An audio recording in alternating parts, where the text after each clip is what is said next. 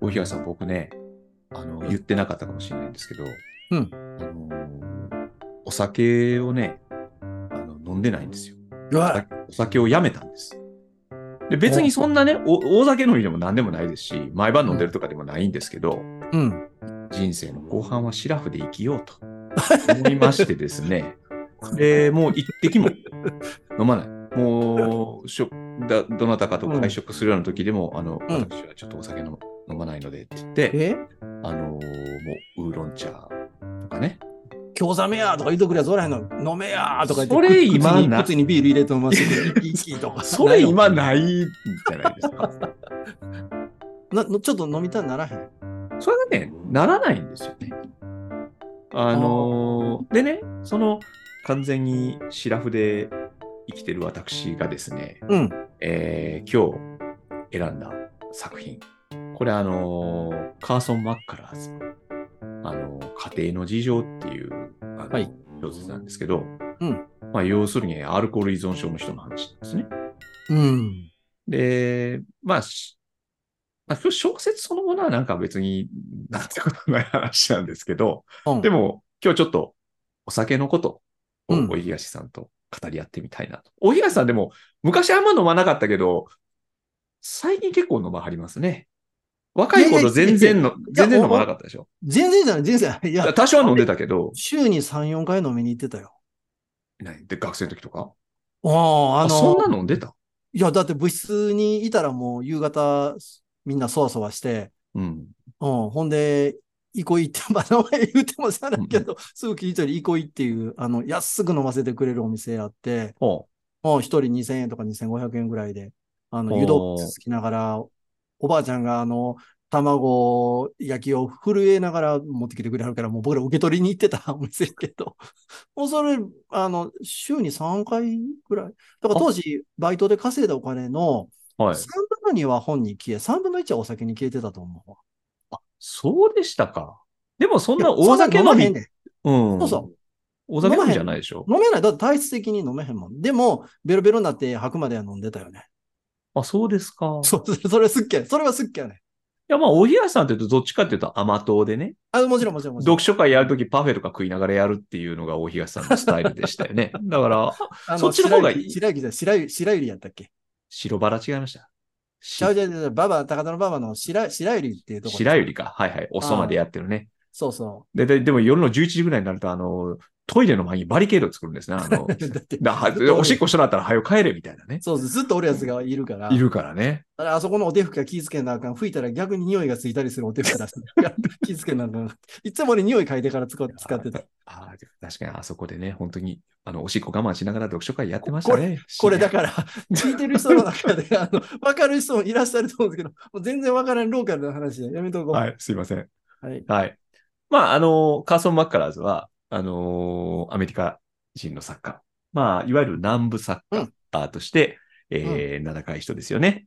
まあ、よく、よく知られてるのは、まあ、長編のね、心は孤独な狩人とか、うん。結婚式のメンバーとか、こういう作品で、えー非常に高く評価されてる作家です。で、短編も、まあ、結構書いてて、うんえーで、今回、あの、このマッカラ、ここのか家庭の事情っていう作品は、あの、ちくま文庫、またちくま文庫ですよ。の、うんえーマッカラーズ短編集っていうのが割と最近出たものがありまして、うんあのここに、えー入ってるうー作品を選びました。なんか別に確認したら、元は、あの、白水社で U ブ,、えー、U ブックスであったは時い。新書みたいなサイズのね、やつ。それは僕持ってて、はい。うん、あの、一通り読んだ、うん。あれだったんですよ。だから、あの、西田誠さん、稔さんでもかな、これ、古いはい役者の訳したものそうでをすね。はい。手を入れてんのかこれ、ちょとっといわからうんこけど。となのかな。比較的若い、あの、この、ハーン・庄司京子さんという、あの、先生が、はい。プあラのプラスして訳した反応かなプもラうス元は薄いものやったから。でも、ハーン・庄司京子先生の変役で、おー西田実役というふうになってますからね。まあ、ちょなっんとかちょそっのと辺手入れはったはんかな。かもしれませんね。うんはい。まあ、じゃあちょっとどんな話なのか。これ、多分そんな別にマッカラーズの作品の中でな有名な作品ではないとは思うんですけど、と思いますね。うん。まあ、じゃあちょっと言っておきましょうかね。うん。お願いします。あの、この小説はアメリカの中産階級の家庭の話なんですけど、まあ、特にあらすじを説明するほどの話でもないんですが、うんあの、視点人物はマーティンという勤め人の男性。子供がまだ小さいので、おそらく30代。まあ、ひょっとしたら20代の後半かもしれないなと僕は思ったんですけど、うんあのーまあ、これニュージャージーに住んでるのかな勤め先はニューヨークで、うん。で、州をまたいだ転勤も経験しているような人なんで、それなりの会社で働いてるんだと思います。うん。で、物語はこのマーティンが仕事を終えてバスで家に帰る場面から始まります。うんえーこの日木曜日なんですけど、早い家に帰らんとってこの人気がせいてるんですね。うん。っていうのは、この日は家で雇ってるメイドが半休取ってて、うん。家には奥さんと二人の子供だけになってるからだと。で、なんで奥さんがいてんのにそんな家のことが心配なんかっていうと、うん。まあ、この奥さんがちょっと体調が悪いからなんやと。で、はよ帰らんとと思いながら、このマーティンは気が重い。まあ、なんうかん問題がありそうです。うん。彼の家はバス停を降りてすぐのとこなんですけど、まあ、急いで家のドアを開けて中に入ったら、リビングで二人の子供が遊んでます。うん6歳のお兄ちゃんと、まだ1歳かそこらの、ほんと小さい妹ですね。で、うんお父さんが帰ってきたら、坊やの方が抱きついてきて、もうすごい喜ぶんですよね。で、そのマーティンがもう夕飯を食べたかって聞くと、この坊やは、トーストが辛くて口が痛かったってこういう。でど、うど、んどういうことやと思って、そのテーブルにあるうん食べさしのシナモントーストを見ると、うん。シナモンではなくて唐辛子の粉が振ってあったと。で、これは子供が自分でやったんじゃなくて、うん妻のエミリーがやったんだなってマーティンはすぐにわかる。これあの、家来がまだ言えてへんだよね。口が痛かった。口が、あ、口が痛かったって言っああ、で、燃えそうだった。熱たかっって言ってた。るうんだから、あからかってんやって僕らもわかるってそういうことか。うん。で、マーティンはその寝室にいる妻エミリーの様子を見に行きます。で、彼女は椅子に座ってくつろいだ様子で何か飲んでるんですね。お酒を飲んでる。うん。で、あら、マーティンもう帰ったのなんて言いながら、おぼつかない足取りで彼に近づいてキスをすると酒臭い。で、このエミリーは結局その唐辛子の缶とシナモンの缶間違えて子供に激辛のトーストを食べさせたぐらいですから、まあ相当酔ってるんでしょう。うん、で、まあ、マーティンはカッと来て、ここで早速口論になるわけですね。で、その、俺は子供たちにお前の集体を見せたくない。俺が今どんな気持ちかわかるかみたいなことをこう言うと、エミリーうは、ん集体って何よと。食事の前にちょっとシェリーを飲んだだけじゃないの。私を酔っ払い扱いするな、みたいな。もう要するにもうめちゃくちゃ酔っ払ってるんだけど、まあ逆切れしてたよな。逆切れして、もう依存症の人の典型的な口ぶりですよね。うん。うん。で、マーティンはその台所に行って、まあ子供らにちゃんとしたもの食べさせんとあかんからお肉を焼きながら、なんでエミリーがこうなってしもたんかなって考えるわけです。うんで、この家族はもともと南部のアラバマ州に暮らしてたんですね。で、このエミリーはアラバマの人です。うん。で、その時も彼女はお酒をたしなんではいたけども、今みたいなめちゃくちゃな飲み方はしてなかった。うん。で、それが、マーティンがそのアラバマからニューヨークに転勤になって、えーニュージャージーに引っ越してから様子がおかしくなってきた。で、うんマーティンが考えるに、この北部、アメリカの北部っていうのは南部に比べて気候も厳しいし、誰も知り合いもないところでそその生活しないといけなくなったんで、彼女は精神のバランスを崩してしまったんだろうと。で、まあ友達を作ろうともせずに家に引きこもってミステリー小説ばっかり読んで、でだんだんおかしになってきた。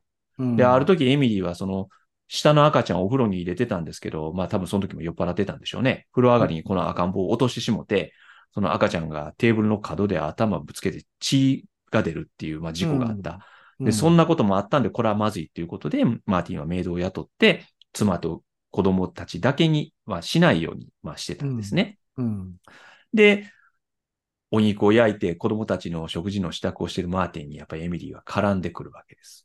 あんた子供らをそそのかして私を憎むように仕向けてるんでしょう。うん。こう因縁をつけてくる。うん。で、しまいには、あんた二人のうち好きな子を取りなさい。でも私には赤ちゃん残していって、みたいな嫌なことを子供の前で言うもんだから、うん。このマーティンは息子に妹を連れて部屋に行きなさいと。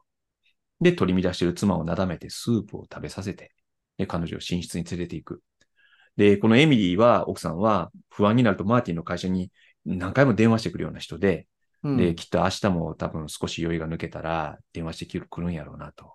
で、う俺の会社の人にも、うん嫁さんがちょっとおかしいってことはもうこれはバレてるぞ嫌やなと。うん。まあ、そんなことも思い、妻に対する、まあ、いわば憎しみが込み上げてくるわけです。で、しばらく子供をあやしてからマーティンは寝室の妻の様子を見に行くんですけど、まあ、彼女が寝てる。で、まあ、だらしなく、もう服とか下着を脱ぎ捨ててあるんですけど、寝顔を見ると綺麗なんですね。うん、で、マーティンはそれを見て、あ、可愛いな、とこう思う。さっきはもう殺したのか思うぐらい、その妻への憎しみを覚えてたの に、ここその、そこまで言ってた。うん。で、姿見てるうと、ん。悲しみと情欲が混ざったような気持ちが込み上げてくる。で、彼は妻を起こさないようにしてベッドに入る。そういうお話です。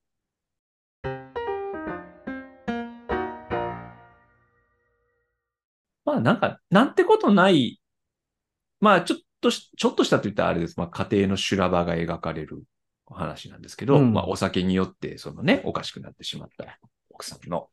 はい。お東先生はこれはどんな風に読まれましたいや、もう傑作やろ。 傑作ですか傑作やろ、これは。おおー。そうですか。もうはいまあ、 私がマッカラーズが好きだっていうことかもしれないけど、うんこれは傑作でしょ。 でも、マッカラーズって、短編って必ずしもええもんばっかりじゃないでしょ。 いや、ひどいのあるよ。ひどいのあるでしょ。あの、うんこれの、だから元版になってる、うん。その白水社の U, U ブックスでよかったかな。はい。えー悲しき酒場のカフェ。うんはいはいはい悲しき酒場の歌か。悲しき酒場の歌ね。うんはい。うんうんうん。有名な。うんでその表題作があるんですけど、実は私、まあ、いずれこのね、あの試食会でマカラーズやってみたいなと思って、それ読んだんですけど、うん。ひどかったね。うん、この表題作はひどか った。まあ、皆さん読んでみてください。マまあ、ちょっと長いですけどね。ね、これは。これはさす気持がちに呆れると思うよ。これはちょっとあかんでっていう。ちなみに今回のちくま文庫のマッカラーズ短編集も、冒頭にこの悲しき酒場の歌が入ってます、まあやっぱりこれは傑作やろう。うん。あえ、その悲しき作、酒場の歌が酒入場がっ最て初にあるる。入って、あ最初に入っかん、てるそれ最初に置いたら、それは、それはひどいよ。いやーだから、この、今回の家庭の事情はもう付け合わせ程度に後ろに置いてあるんですけどね。でもその付け合わせが絶品の付け合わせやった。うん。だから、刺身のはい。メインの部分はひどかったけど、なんか付け合わせで乗ってるおかずがめっちゃ美味しかったっていうふうな。そこまあのここまでボロクソに言って大丈夫なそんうでしょいうう、かう。ん、いや、まあ皆さん読んだらわかりま すよ。読んだらわか最る後がもうひどいしね。いや、あのーこのマクラーズは私、懐かしくて、あうの、んまあ私たちすいません、たまに同じ大学の出身なんで、大学の話たまにしてしまってちょっと申し訳ないんですけど、うんあの、大学の1年生の英語の授業で実はこのマッカラーズ読んだんですね。ほうほうほう。うん。で、あの、某ね、あの、大学、某文学部の英語の授業って、もうほんまに、あの、今考えてもひどいと思うけどうん、英語の文学作品を学生に訳させていくっていう、それだけの授業なんだよねそう。ですね。は それ何の意味があんのって思わへんかった。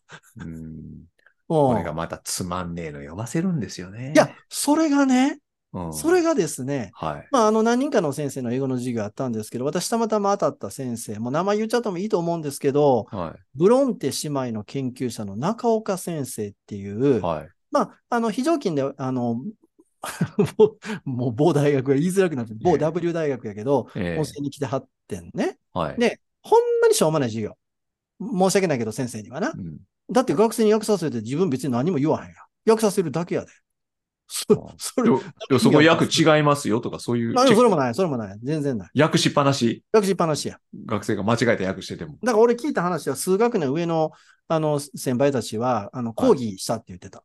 集団で講義したって。重要になってないと、これは。ああだけど、数年経ったらまた元に戻ってた 元の目標みだったってことやと思うけど、はい。ただですね、はい。この先生、その、ブロンテ姉妹の研究者なんで、うん。英国の女性作家を読ませるっていう方針だったんですよ。はあ、はあ、はで、ご本人が読んでから、まあ、や選んでるのかどうかもちょっとよくわからないですけど、あ。はい。たまたま、まあ、私、あの、留学もしたりししたので、あの、3つの作品をこの先生の授業では読んだんですけど、はい。どれも当たりでした。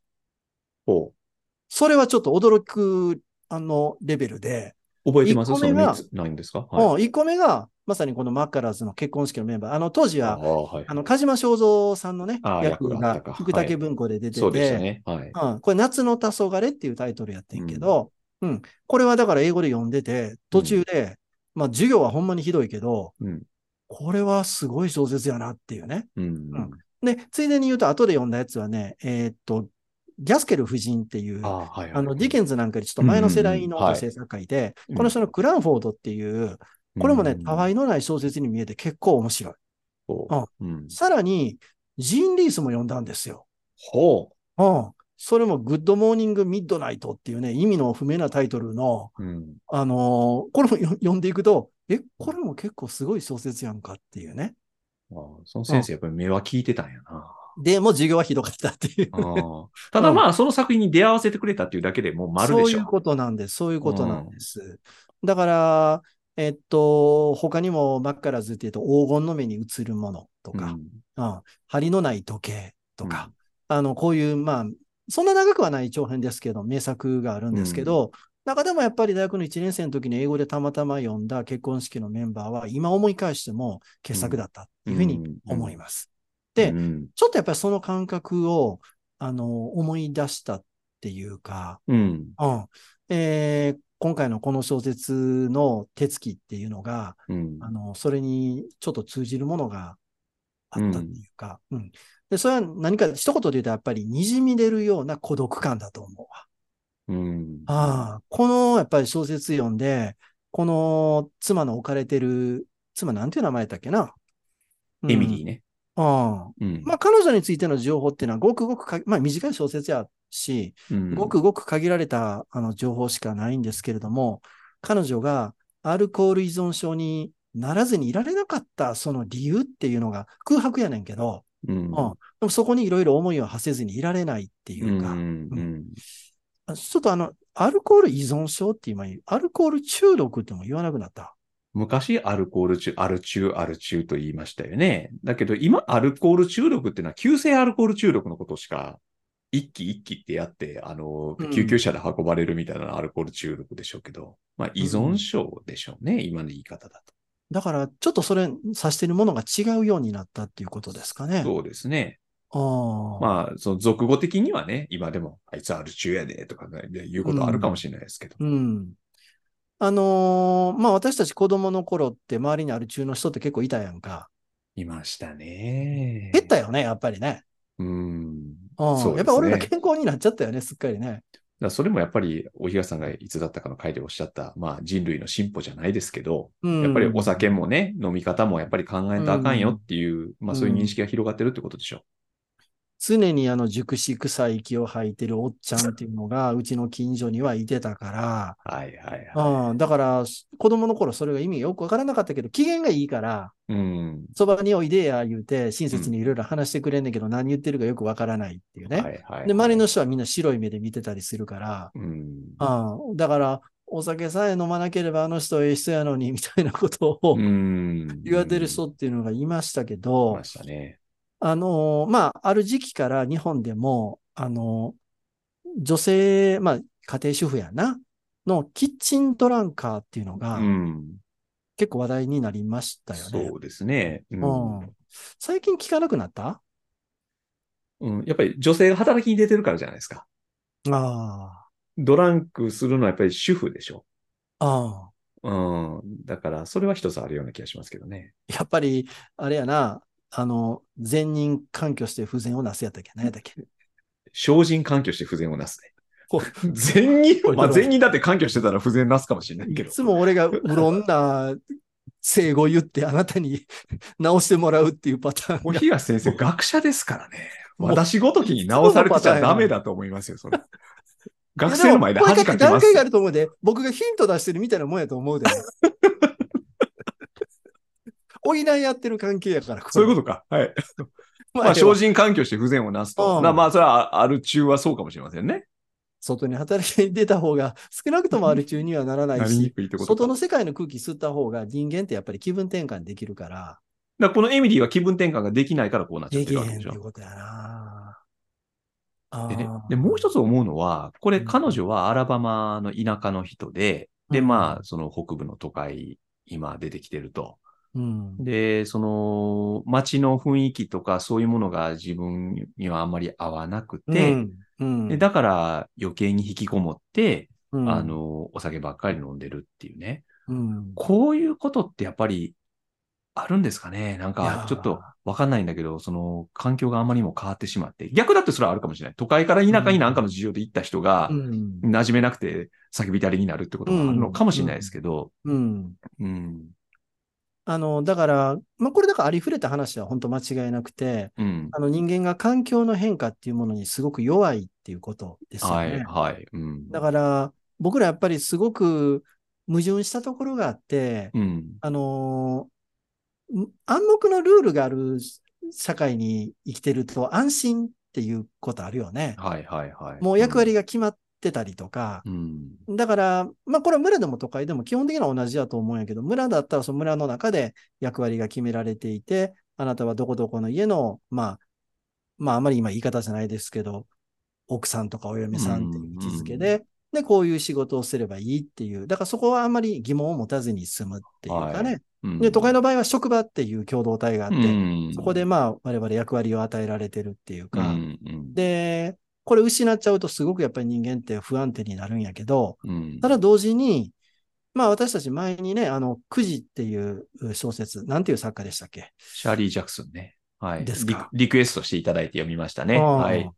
まあこれなんかがそうだと思うんだけど、外の世界の空気って吸わないと人間おかしくなっちゃうっていうのもど同時にあると思うんですよ。はいはい。うんうんだから、今回の、あの、あの、女性の場合ね、あの、はい妻の場合、エミリーか、えあの、おそらくアラバマにいた時は彼女がある、ある種の共同体に所属していて、えうんこ。こで彼女の役割与えられていた。うん。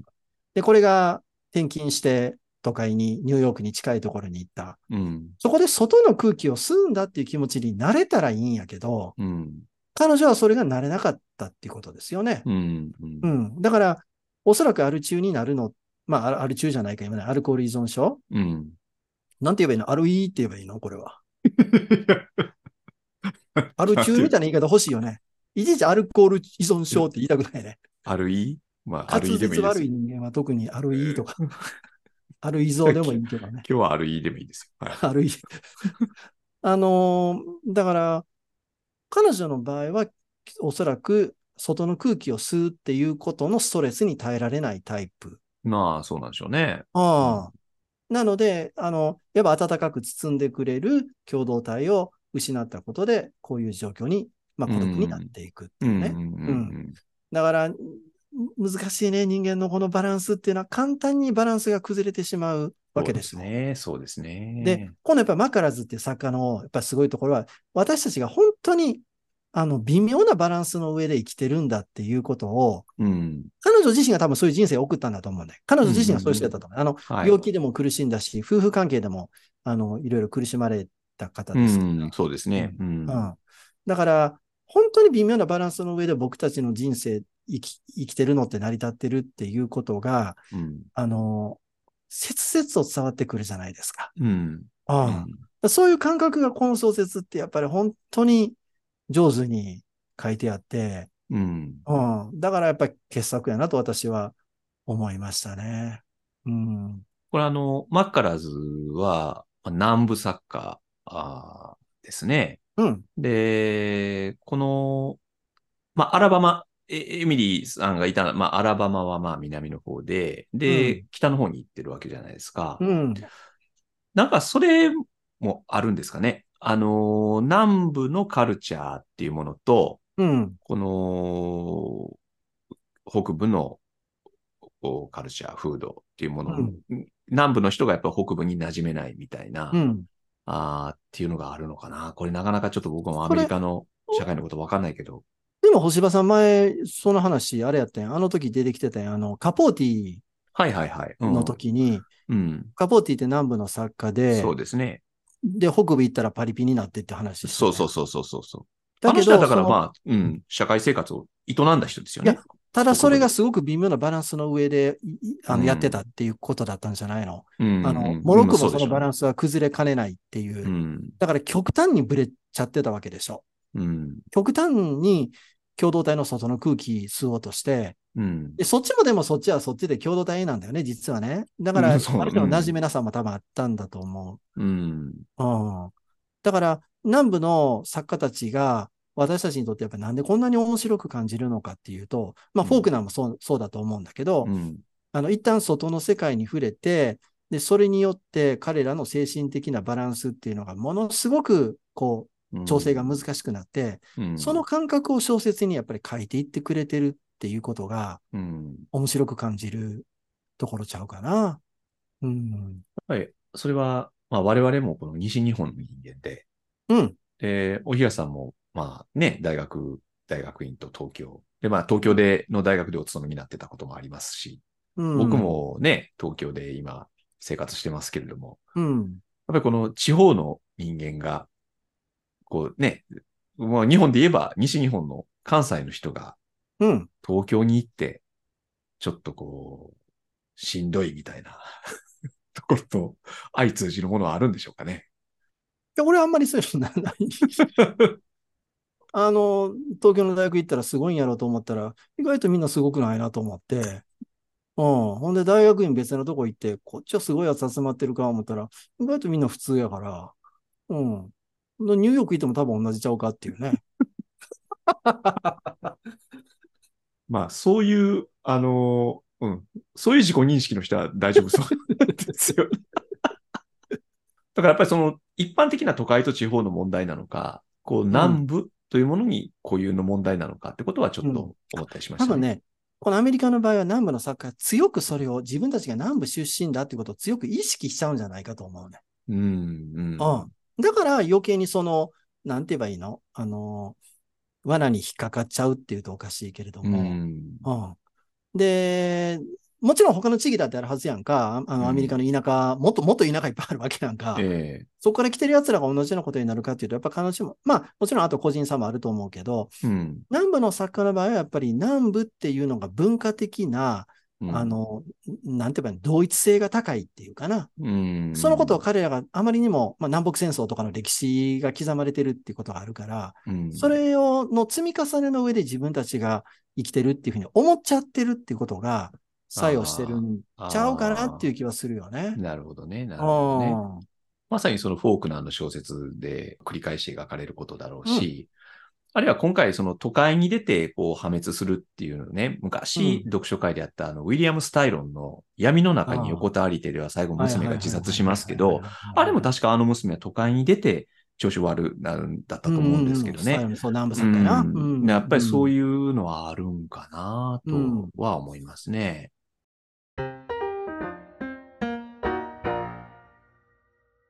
ちょっと違う話していいはいはい、どうぞ。この小説、私好きなのはやっぱりマカラズって、やっぱりユーモアがあるんですよね。うんうんうんうん。僕、そうねまあ、もういつもユーモアがあるからいいとかって言っちゃって、ちょっと申し訳ないんやけど、さっきのトーストな、うん、唐辛子に塗ってたみたいな。これがもう読みながらもう、んニコッとしちゃうやんこれ。うんシナモンと唐辛子間違うってね。まあ、なかなか、 いや、でもあり得るんじゃない色は同じようなもんや から。缶の色も同じようだったんでしょう、きっと。ほんで、それを食べたあの子供がね、こう言ってんのや。あ、ごめん。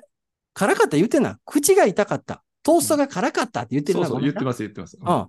ほんで、熱くて燃えそうだったって言ってるんですよね。だから、なんか、これはもう思い浮かべただけでも、そうう。んで、なんか、あんまり口が熱いから、外、口開けて外出たとかって言ってるでしょ、子供 は。水を飲んで、外へ走っていってから口を開けた。で、で、その後が面白くて、妹のマリアンヌは点で食べなかったってあんのよ。うんだから妹の方が危機察知能力がある。この小さいやつの方がだからこの辺が、なんかちょっと意味がよくわかんないんだけど、ちょっとおも面白くて、こういうね、やっぱユーモアでも、大東さん好みはこういうのですよね。真っからず節や、これは。おこなみたいなユーモアはダメなんですあれも、いやいや、あんなもうああれ嫌や、あれ僕僕あっちやからものすごいユーモアやからもうあの、感じ悪いやつね。はいはいはうんこっちはなんかさ、心がこう、ちょっとほっこりするやい。んか。まあそうですね。この、 だから方やろうなって思うと、うん。だから、深刻な話になってんねんけど、うん。あの、それを、まあ、救うっていうとおかしいけど、ちょっと奥さんうが、んあの、なんかしつこく絡んでくるところも、ちょっと滑稽感が。まあね。まだあって、ね。そんな、確かに星葉さん言ったように、多分これ、僕のイメージは30代前半ぐらいの男性で、うん、はい。妻の方はまだ顔も、あの、すごく綺麗だみたいなこと書いてるうから、ん。 20代後半。かもしれませんねかなっていう。うん、で、その 若い女性がさ、もう酒酔っ払って絡んでくるっていう姿もちょっと面白くない、うん、そうですよね。客観的に見たらかなり滑稽な姿やんか。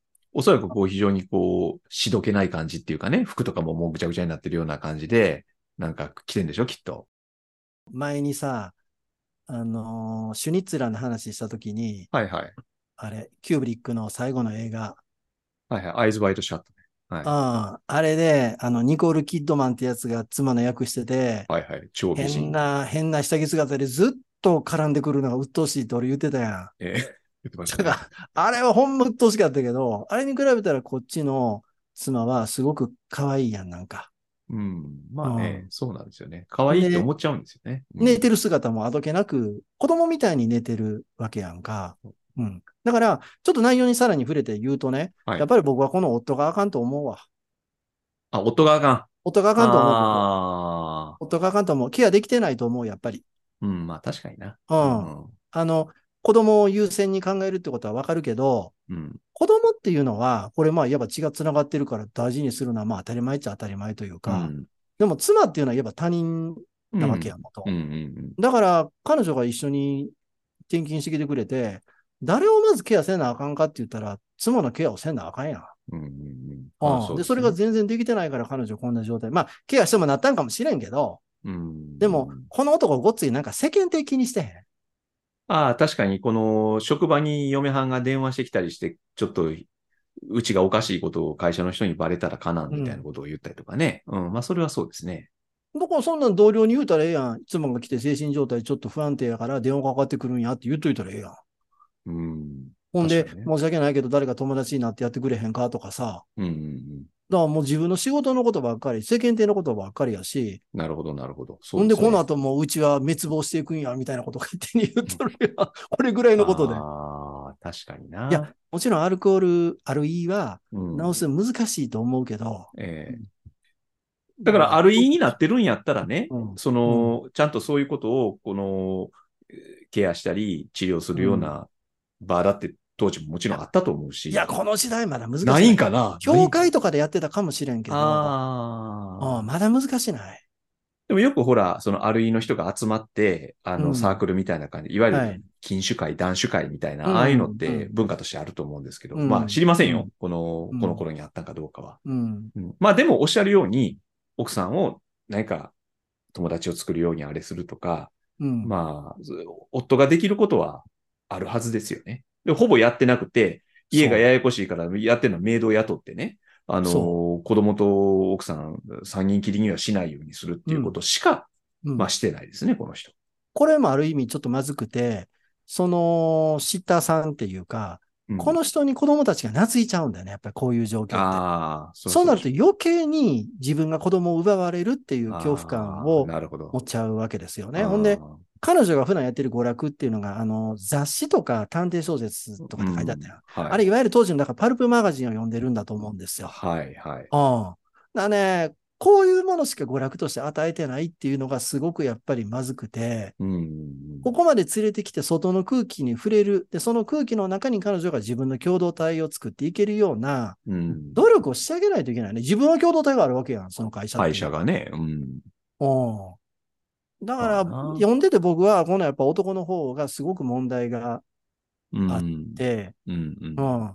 で、その、だから結局奥さんの危機っていうのは自分の危機でもあるっていう自覚がないんやと思うんやな。うん。あそうでしょうねだからのあたりもこの小説のやっぱり読ませるところ、この男をちょっと身勝手な男に書いてるところも、うんあの、よく考えてるように見えて身勝手な男なんだよね。うん。うん。まあ、そうなん、か、そうですよね。あの、多分この男って、まあ、日本で言ったら一部上場企業じゃないけど、うんあの、ええ会社に勤めてて、うん多う分ん仕事頑張ってる人でそうそうそうはそうあると思うんですよ。うんで、んだけど、家庭のことは、まあ、ほぼ顧みてないと。まあ、そうの、ん心配はいろいろね、やきもきはしてるけども、うんまあ、それに対して何か、じゃあ、仕事をね、あの、早く終えて家帰ろうかとか、あるいは家事をね、こう、やろうかとか、まあ、そういいうことは多分やってない人ですよね。まあ、うんこその、まあそういうお男がそういうふうに、あの、仕事だけやっててっていう、そういう時代がかつては、まああった。まあ割とつい最近までね、あの、今に、日本の、日本社会においてもまああったと思うんですけど、だいぶ変わってきたと思う。変わってきましたよね。うんうんうん、だから、まさにこれを読んだときに、この旦那ちょっとあかんやろっていう、その大東さんの感想が出てくるっていうのは、まあ、今の我々の目で見ると確かにそういうふうに思いますよね。うんこれじゃあかんやろと。まあ、ただ我々、その、あ周りにあるいの人が今そんないるわけじゃないから、うんその、これがどういうわけでこうなるのかっていうのは、もちろん一概に夫の責任だけっていうわけでもないかもしれない。うんあこれちょっと判断まあね難しいけどね。うんでもそのね、ある意味について言うと、今でももちろんいるじゃないですか。もちろん、もちろん。もねちろ。んで、じゃあなんでそんなにお酒に飲するのかっていうことなんですけど、うん。まあなんか、その最初にね、僕お酒飲まない人間です、なになりましたって話しましたけど、お酒飲まないと、いろんな自分の生活とか仕事のこととか、あの、割とこうき、きっちりできるっていうか、まあお酒飲んだらね、まあその、飲んだらもうその日は眠たくなって寝ちゃうとか、次の日二日酔いでなんかダラダラしちゃうとか、うんまあそういうのがありますけど、まあお酒飲まないと、まあそういう心配もないっていうか、うんまあ割と生活ちゃんとししてくるなっていう実感はこうあるんですよね。うんで、僕もビジネスマンだから、まあ、普段、いわば、その効率性ってものをこう追求するような、その社会の中で生きてるんだけど、うんその効率っていうものをまあ重視し、そのうん効率的に生きようとするような、まあ、そそういう社会にお酒っていうのは本当は馴染まないものだと僕は思うんですよね。なるほどね。うんうんで、だけどそれは裏返して言うと、お酒を飲む人っていうのは、そういう効率重視の社会に馴染めない人がお酒を飲む。おさうんまあ、お酒を飲むというか、お酒に飲してしまうんだろう。うんうんうんある意になっちゃうんだろうっていううねん。ことを思う。うんうんだから、ある意の問題っていうのは、まあ、その個人の問題っうん。ていうよりも、やっぱりその、の社会の問題だと思うし、ううんん。なんでそういうおお酒になんか救いを求めるというか、お酒に逃げてしまうような、そういいう環境が、環境こそが問題であるっていうね。うん。なんかそういうことは、とりわけお酒を飲まなくなって思いますね。その一方で、はい。あのー、お酒飲む人が言うやん。え、あ、あなたそんなお酒飲めないの人生の半分楽しみを失ってるね。って言いますよね。うみんたいな。うん。私なんかお酒飲むって言ってももう知れてるし、うん。で、どんな酒でも別に構わへん人間やし、味の違いが全くわからない人うん間は、 あの、あれ酔っ払った感覚だけを楽しんでるってはいいうはいはい。人間は、うんそんなこと言われても別に酒の楽しみってそこまでないよなっていううんあののがあるんやけど、はい。あの、これまあ、タバコとも通じると思うんですけど、まあ、はい嗜好品ってそういうとこあると思うんやけど、うんまあ一種中毒しちゃう、依存症になっちゃうっていうか、うんそれは同時にストレスの発散でもあるわけ。まあそうですね。うん。うんつまり、あの、タバコとか吸って、あの、ストレスを和らげることによって我々この社会の圧の中で生きていけるっていうかうね。ん、まあまあ、うん、で、お酒も多分そういう効果って、あの、一定レベルまではあるはずで、はい。うん、ただ、それが結局同行してしまうと中毒になってしまううん。ことが我々の健康を損なうので、うんまあ、周りの人間に対してもいろんなこう不都合が生じるので、あの困ったものだっていうことなんだけど、うん。うんまあ、でも、それも含めて一つの生き方じゃないかっていうのが、少なくともかつてはあったよね。あった。うん、あったり、ありましたね。うん、今みたいな僕ら、今星葉さん言ったので言うと、効率重視であったり、前もちょっと話してたけど、長生きをすること、健康であることが、うん。もう当たり前の、うん、そうじゃない人がちょっとおかしな人ぐらいの時代うにん。なってしまったので、うんうんそれで言うと、なんか、ある種の生きづらさみたいなものが、うん。あ、の、健効率とか健康を重視することによって起きてるっていう部分も、まあ逆にある。で、ううん。で、だからもしね、もしこのエミリーにお酒もなかったら、どんな楽しみが彼女にあるんだっていう話に、うんいや、子供とか相手してだあの楽しく過ごせばいいじゃないかってそれ言えるんやけど、彼女はそういう気持ちになれないってことだからね。うん。うん。だからなんか、お酒に依存するうん人っていうのはわかんないけど、例えばじゃあギャンブルに依存するとかね。日本だったらそれはまあ、パチンコばっかりやってるはい。う専業主婦とかね。うん。まあそういう人もいたはるでしょう。それもやっぱり何か、その通ずるものフラストレーションを、そうるそうそうそう、あの発散するためなんでしょうけどね。うん。うんいや、だから何でもほどほどにっていう話に結局はなっちゃうんやけど、うんうんでも、その、そうならずにいられない。人間がこう、破滅に近づいていくっていうことに、うんこの小説はちょっと理解を、おおおあの、及ぼすかな。ううん。んだから、まあ、よくある話とはいえ、本当にいろいろ、あの、家庭、まあ、家庭の事情っていう小説だから、家庭ってどういうものなんだろうとか、うんあ人間が置かれてる環境って、それが変わった時にどういうことなんだろうとか、まあ、いろいろちょっと考えさせられるな。そうですね。うん、でもこの家庭っていうことで言うとね、前にあの、ジョン・チーバーやった時に、うん、だったと思いますけど、ちらっと話をしたかもしれないですけど、そのアメリカ文学が、この壊れた家庭っていうも、家族っていうものを、まあ、描きたがるっていうかね。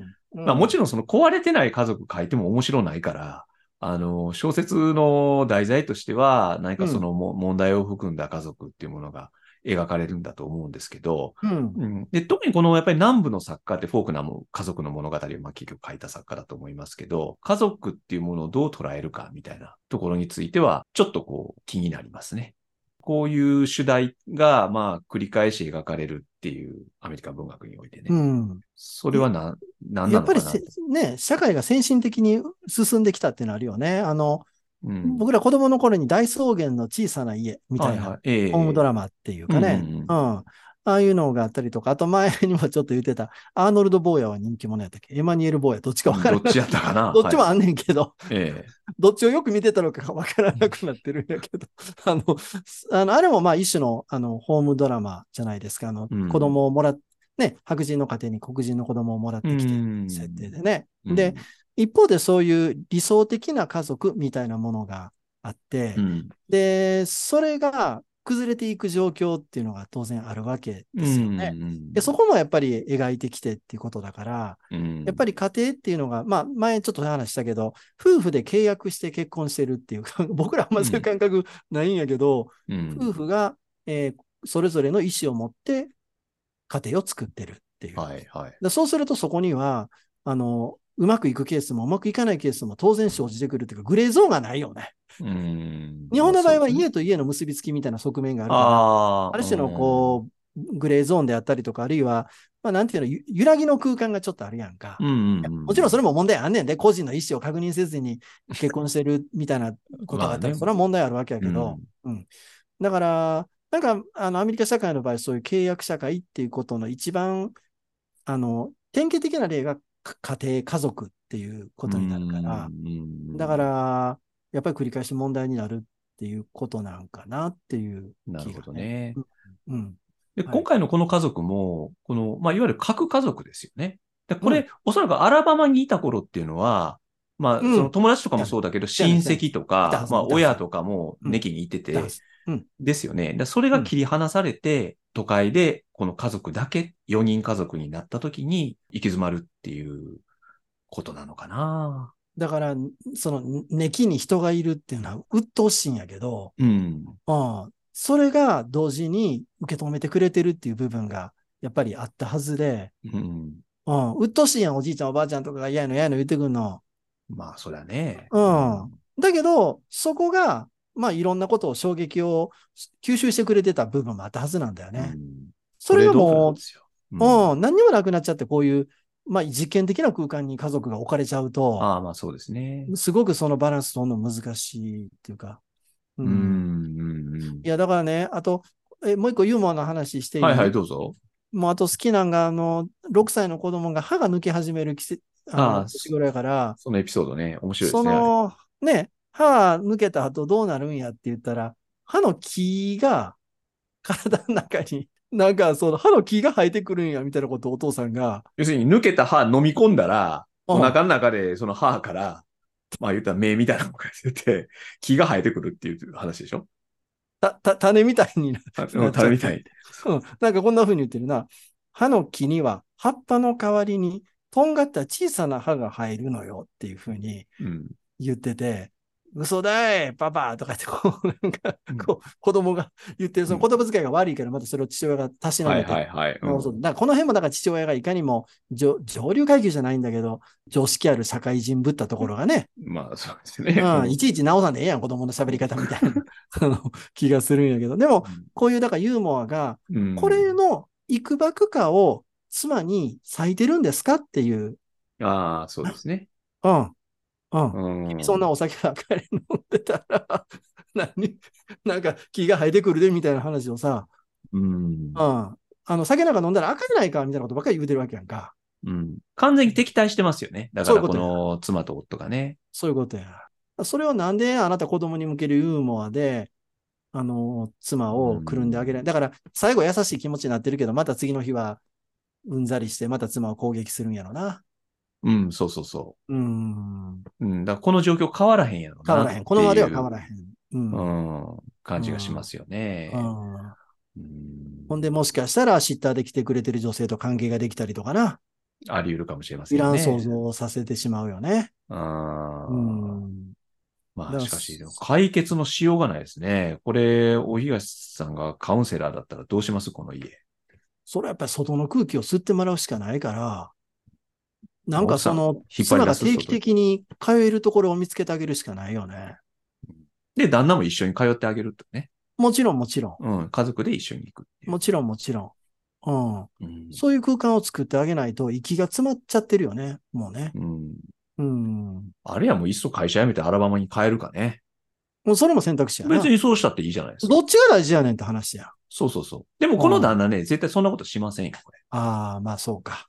この人はだ多分その、現代人でね、ニューヨークで働いて、うん。まあ多分その、ちゃんとした給料も取ってるから、こうのん郊外にお家建ててう、んあれしてるんだと思いますけど、うん。うん。多分、あの、離婚して妻を、あの、親の元に戻すやろな。アラバマに一人も、彼女だけを戻すやろな。しかねないですよね。うん。そういうことになる感じは。はするな。うん。なかなかでもそう考えると、ちょっとこの物語の先を想像すると、ちょっと暗淡たる気持ちになりますね、これ。まあね。たった夕方から夜寝るとこまでだけの話だからな。そこだけが切り取られてるから。うんあーそうですね。はい。まあだから、お酒はほどほどに。それが難しいみやんな皆さん、お酒そう、まあそうなんですよね。そう、だからほどほどにできへんから、飲むか飲まないかゼロサムなんですうんよ。やめちゃえばいいんですよ。うだからもうそいやのお酒で困ってる人ほ。とんどの人はほどほどで飲んでるんやとは思うよ。ほとんどの人はね。うんまあ、うん、ほんで、まあねこの我々の番組なんかも、それこそビール飲みながら聞いてもらうのが一番ええような番組やんな。真剣に聞く番組ちゃうもんな。まあそうですね。ただ、ヨタ話してるだけですからね。そうそうそうそうそうう、ん。まあ。ただ我々は酔っ払いながら喋ったりはしてないけど、 はい。完全にシラフで。完全にシラフ。だからシラフでこんな変なことよく言えるな、この人らっていう時もうんあるかもしれん。というか、シラフでもこの程度しか喋れないのかっていうね。酔っい払ってこれだったら、まあ、その程度もわかるけど、お酒入ってへんねやろみたいな。クリアな頭でこの程度かみたいや、俺はガソリン入ったら一気に喋り始めん で。な。じゃあ酒飲んでやります。シラフやからこんなん喋りづらいからって。 何の何を威張 ってんの 何の意味がよくわわかんないですけど。ははいい。まあでも、あのー気に入っていただいてよかったです。つまり、マッカラーズの短編はおもんないのが多いっていうね、あのー ことを、からするとですね、うんまあ別に僕はそんなにこう、あの、深いあれがあって、今回のこの作品選んだわけじゃなくて、まあお酒というテーマを、まあちょっとね、一度話してみたいなと思ったので、まあうん取り上げてみたんですけど、まああの、うんお気に召していただけたようで、いつまでその禁酒すんのえーもう死ぬまで。ええたまには飲もうや。まあ還暦ぐらいまではとりあえずやめようかな。10年間は飲まない。えー還暦になったら、還暦祝いで赤いちゃんちゃんこ着てビール飲むのはいいかもしれないです けど。あと10その年。日を、その日を楽しみにしてる。はい。はい。ということで、今日はこの辺にいたしましょうか。はい。では来週。来週は大東さんがやってくださるんですけど、これもまあアメリカの作家といえばアメリカの作家ですね。うん。えっとね、はいただロシア語から訳されたものを今回は。そうか。うんはい。といえば分かる人には分かりますね。ロシア語からアメリカに英語で書くようになった作家といえばえ、そ、そんなレレベルを求めんのいや、そうでしょう。パッとみんな出てくるからさ。はい。どなたですか、えーナボコフ行きたいと。うんもうもうこれも、ご承中の巨匠をまた続けて選びました。はい。うんナボコフ。ナボコフといってもいろいろありますが、はい何ですかえっと、ナボコフの1ダースっていう短編集、昔、千曲文庫から出ていたんですけど、うんそこにも入っていた、フィアルタの春っていうね、うんえーナボコフの代表的な短編とされてるみたいですけど、これで行ってみたいと思います。はい。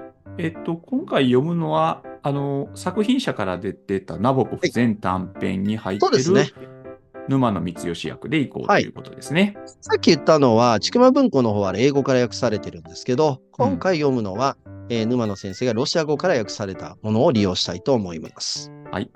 まあ、よかったらこれもじゃあ読んで、また聞いていただければと思います。短いですから。ね。うん。はい。ありがとうございます。